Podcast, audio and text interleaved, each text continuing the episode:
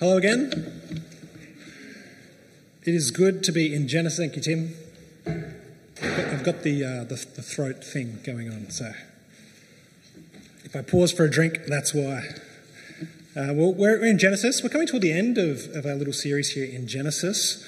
Um, and I hope you've sort of noticed as we've been going through so far, this first book of the Bible uh, plays a huge part in shaping our worldview. Um, you know, what is, what is a worldview? Uh, well, a worldview is is it just the way that you see the world? Right? It's your, it's your beliefs about the way things are and why they are that way. Uh, and, and those beliefs give you that framework for how you sort of live and interact and do things in the world. So uh, a worldview is very uh, important, uh, and we all have one. Everyone has a worldview. And so there's actually there's, there's four basic questions to kind of think about, well, you know, what is my worldview? Or, uh, you know, and you have to answer these questions to form your, a, a worldview for yourself. Uh, so everyone's worldview can answer these questions. Who am I? Uh, which is not just, uh, you know, I'm, I'm, a human, yes, but, but how do I know that I am a human?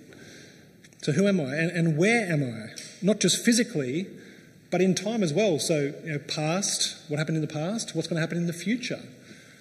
Uh, also, we must be able to answer what's the problem? So, why is the world the way it is today?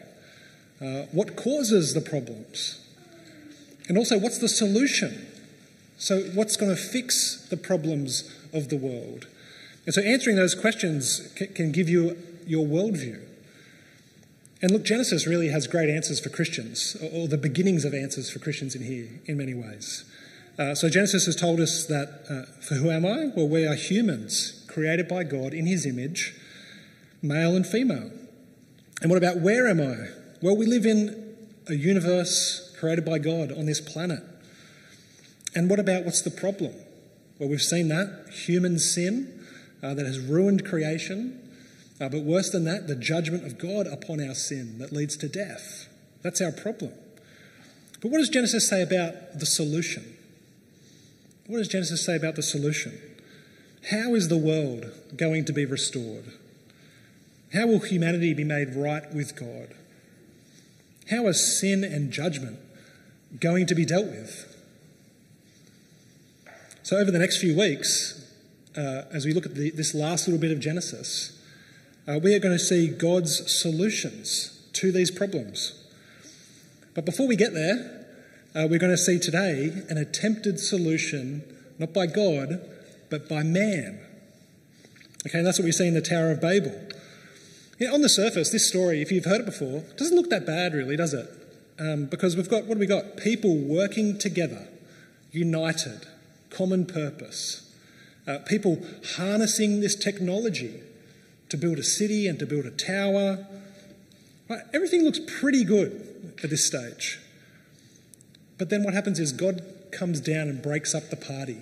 And you really got to ask the question why does he do that? Like it seems like humanity is doing pretty well here. Why does God stop it? You know, I think people today, as they're answering their worldview questions, they think that the solution to our problems is exactly what we see today in this story people working together. Right? If we could just work together, share our resources, all speak the same language, right? humanity's collective wisdom and skill, if we could harness all that, we could solve all the world's problems. Right? There'd be no more war, There'll be no more famine. There'll be no more sickness. There'll be no more climate crisis if we could just work together. Right, so, so, what is so bad about the Tower of Babel with humanity working together? Right, why, is, why is this not the solution to our problems? So, if you've got your Bibles, Genesis chapter 11, nine verses will be there most of the time. Great to have it open. Here's a little outline for us as we're going to go through. Uh, and you can see it up there. So, first, let's look at uh, the proud solution of man. we'll just go back a slide. Thank you. Okay, so first we see the proud solution of man. So, uh, this is happening after the flood that we heard about last week. after the flood, God blesses Noah and his sons. He commands them to be fruitful and to fill the earth and so that's what they do. They spread out and they grow. That's what chapter 10 is about in Genesis. But at some point along the way, they stop spreading and they settle. And that's what we read about in Genesis chapter 11, verse 1 and 2. Have a look. It says there, Now the whole world had one language and a common speech. As people moved eastward, they found a plain in Shinar and settled there. and it was here that humanity settled and they united in this common purpose. So, verse 3 they said to each other, Come, let's make bricks and bake them thoroughly. They used brick instead of stone and tar for mortar. So, people here working together, this is not like your classic, you know, council workers on the side of the road where there's one guy digging the hole and there's like five guys standing around watching. Okay, this is, this is different. This is the group effort. Everyone's involved here. And they're not only doing the work themselves, but they're urging other people to come and do it. You can see what they say there. They say, they said to each other, Come, let's go, let's do it. Well, there's this great unity and urgency and, and really an intensity to this work. Right, and what are they doing in verse 4? Then they said, Come, let us build ourselves a city with a tower that reaches to the heavens Right, why do they want to build a tower and, and a city? Verse 4 so that we may make a name for ourselves. Otherwise, we'll be scattered over the face of the whole earth. So that's what's driving them to do this work. They don't want to be scattered over the earth, but they want to, they want to make a name for themselves. They want to be strong and secure and well known. Right? They don't, just, don't want to be sort of just extras on the film set of history. They want to be the main attraction. They want to be the stars. And so here's their solution to, to, the, to the problems they've got. Let's build a city with a tower that reaches to the heavens. Right? If they do that, people will go, Man, have you, have you heard about those people at Shinar? Have you seen that great city and, and that tower? Man, they are, they are a great and awesome people. Now, can you see what's wrong with, with man's solutions here to our problems? Hopefully, you can. Um, it, it's sinful pride that is motivating this building project. Right, you can see there it's a self sufficient attitude, it's a self glorifying purpose. Right, it's, this story has, has, just has no mention of God, no thought of God, absolutely no regard for God. It's as if He's not even there. It's let's do this by ourselves, for ourselves. Right? And that is, that is what pride is. That is what pride does to humanity, sinful pride. It turns us from God to ourselves. Uh, and, and it makes us want to lift ourselves up into the place of God so that, so that we are like God. Right? We don't need God, we can do it ourselves. Right? This is man's solution to our problems. Put ourselves in the place of God, solve our own problems. That's, what, that's where pride takes us. Uh, anytime I think about pride, I love this quote from C.S. Lewis because I think it really nails it. Uh, he says, A proud man is always looking down on things and people. And of course, as long as you are looking down, you cannot see something that is above you. And so, next we see in the story, God puts man in their place. So, the God who is above them comes down. Have a look at verse 5. It says there, But the Lord came down to see the city and the tower the people were building. Now, that's funny, okay? Right? That's, that's meant to be funny. Not kind of like laugh out loud kind of funny, but it, it's kind of ironic and sarcastic. Um, you know, it's, it's, it's the first dad joke in the Bible. Okay, Genesis, the book of beginnings, here is the very first dad joke. Uh, it's to make a point, right? It's to make a point. God who is in the heavens, people building a tower to heavens. And what does God say?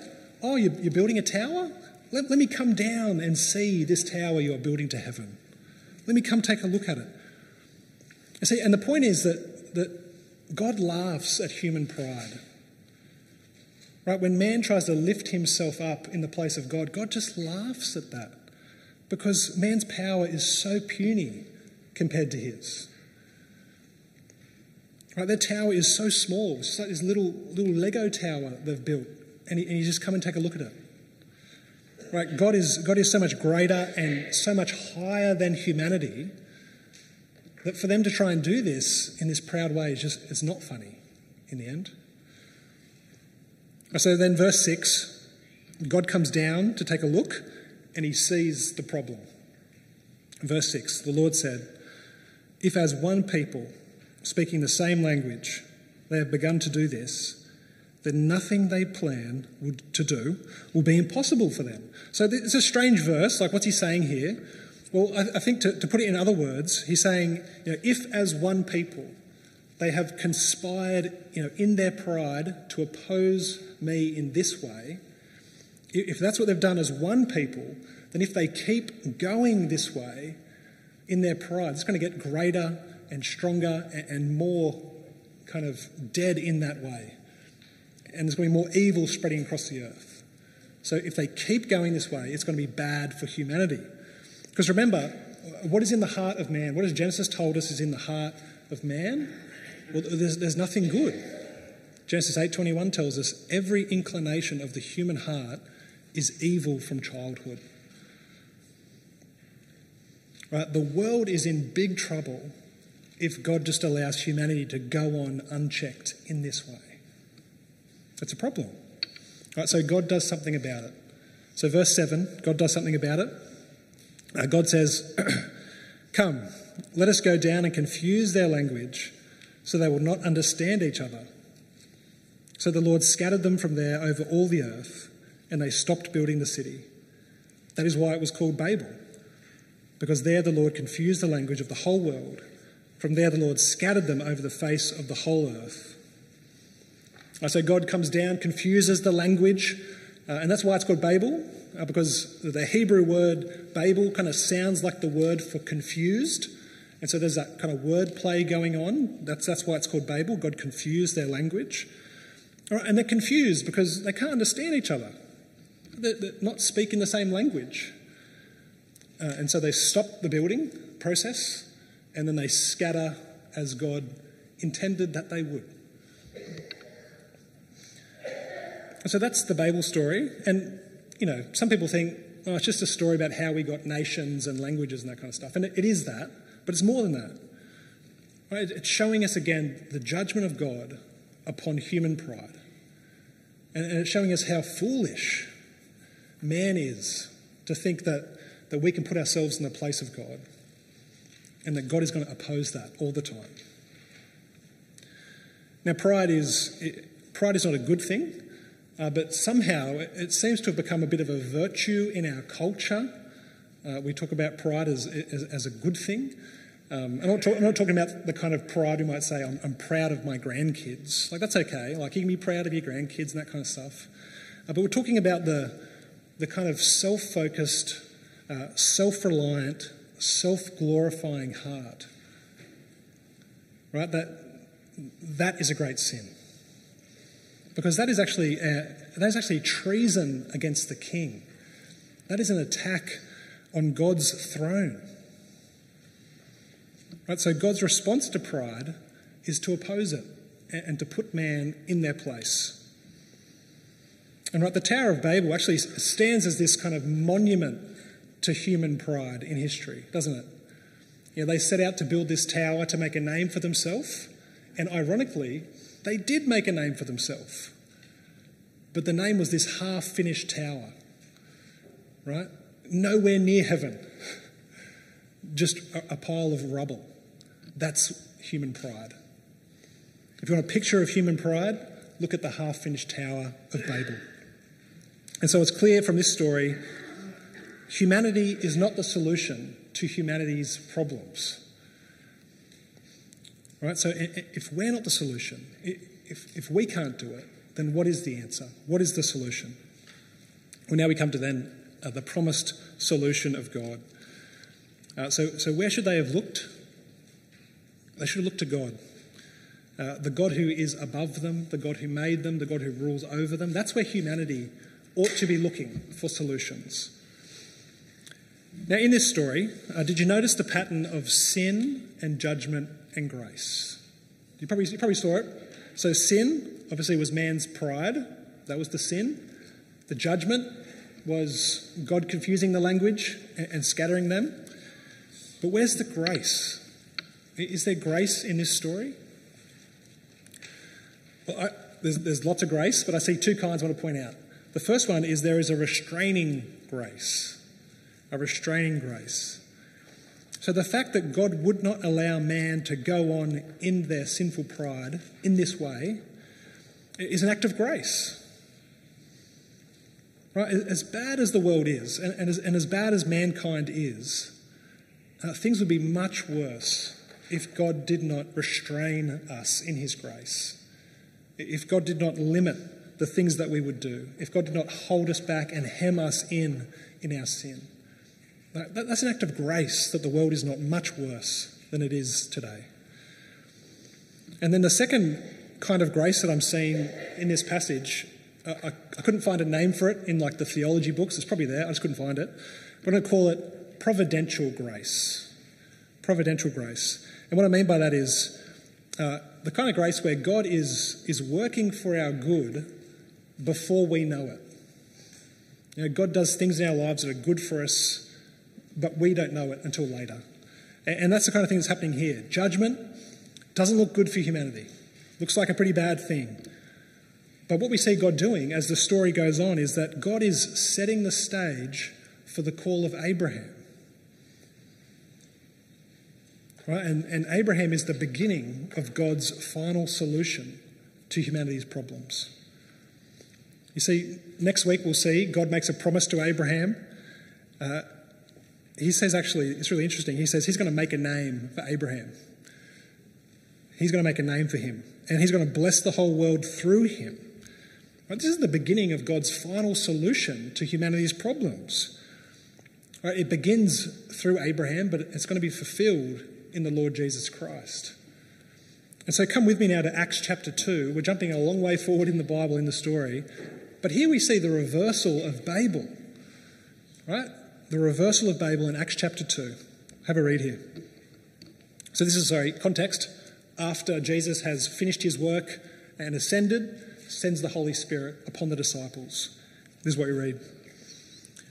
All of them were filled with the Holy Spirit and began to speak in other tongues as the Spirit enabled them.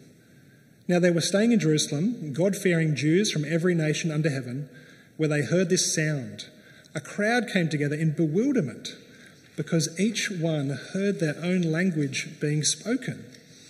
So you see that reversal there? It's not a scattering of people, but it is a gathering of people as people are coming together, uh, being united here in one place. And there's not confusion, right? but it's each one hearing their own language. Right, so it's actually there's understanding now amongst the people. It's that reversal. Now, now what did this mean? That, that's a question that the people actually ask in that time. What, what does this mean?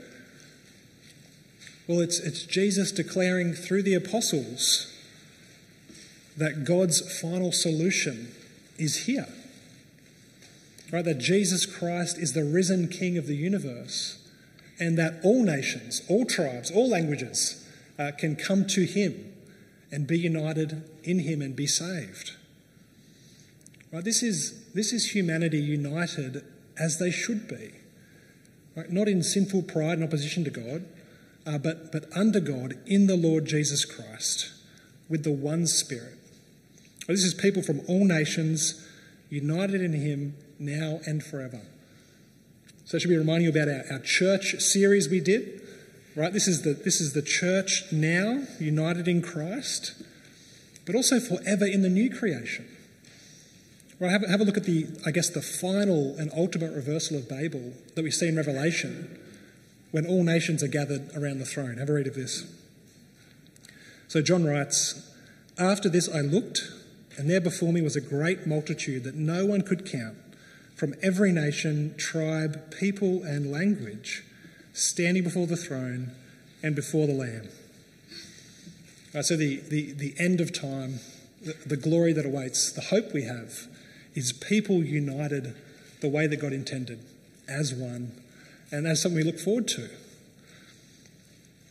And so, as we come back to our, answers to the worldview questions, right, what is the solution to our problems? Well, it's very clear, Babel makes it clear man is not the solution. Humanity working together, harnessing technology, wisdom, whatever skill, will not be the answer, even if we could do that somehow. Right? The, the only answer is, is God. God is the only solution. And wonderfully, He's already done that through Christ for our world. And so, as we, as we reflect upon this story and what we've been talking about today, I think Babel really uh, is able to teach us about our place in the world, uh, humanity's place in the world. Right? Because we live in the same world that they lived in, it's God's world. Uh, we are people like they are, we have problems like they did, uh, we, are, we are proud. Right? That is part of our sinful nature. Uh, so we are like them in many ways. And even after we have been united with the Lord Jesus Christ uh, and are being renewed by his Spirit, pride is something that we'll still struggle with.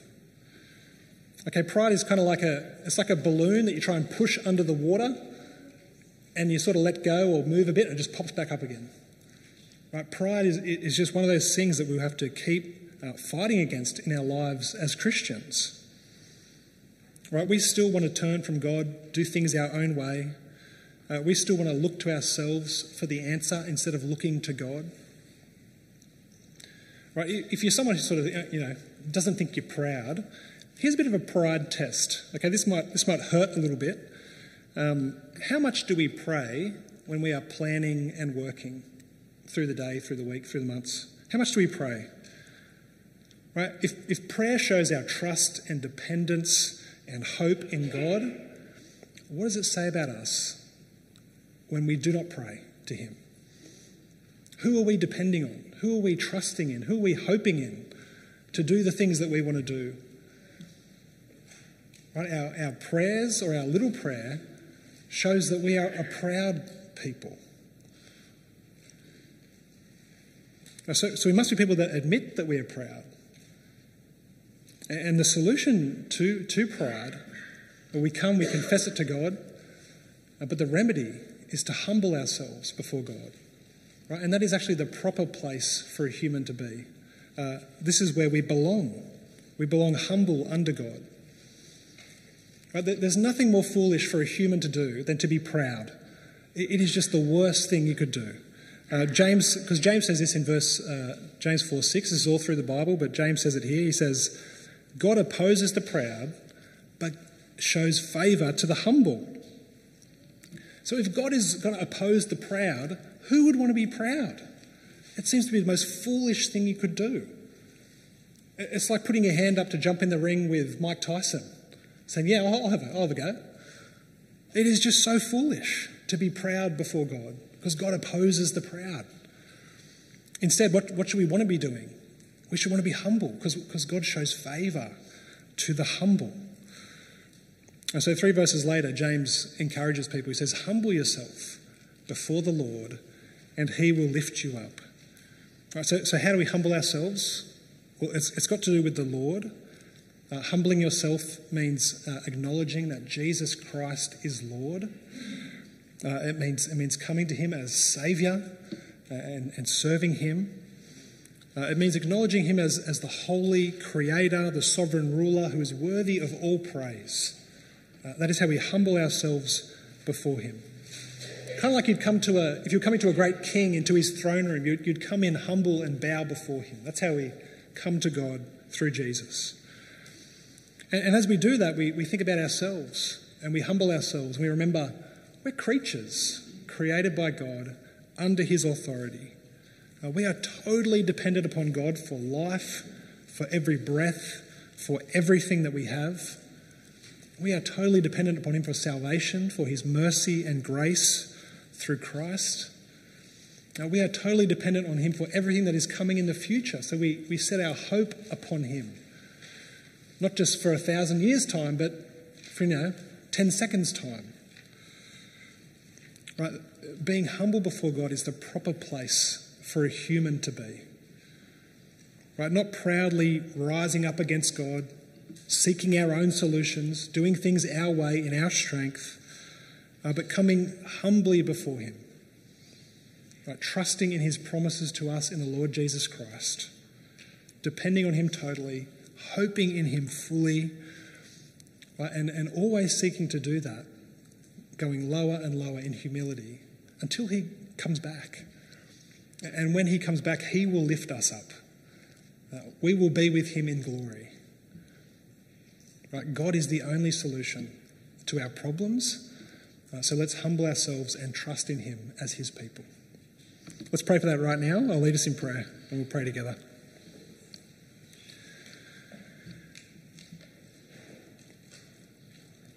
Heavenly Father, we thank you for your word.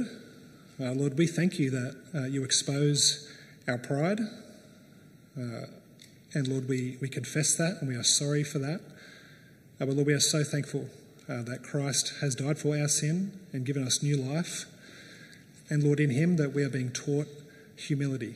Uh, we're being taught our proper place under you, trusting in you, depending upon you, relying upon you, and being so thankful for that. And so I pray, Lord, that you would help us to grow in that humility. Uh, Lord, help us to keep looking to you. Help us to know our proper place in the world. Uh, Lord, help us to live as your people, uh, dependent upon you, and looking forward to that day when you will lift us up and we'll be with you in glory. Father, I pray that you would do this work in us by the power of your Holy Spirit and for the glory of your name. And we pray it in Jesus' name. Amen.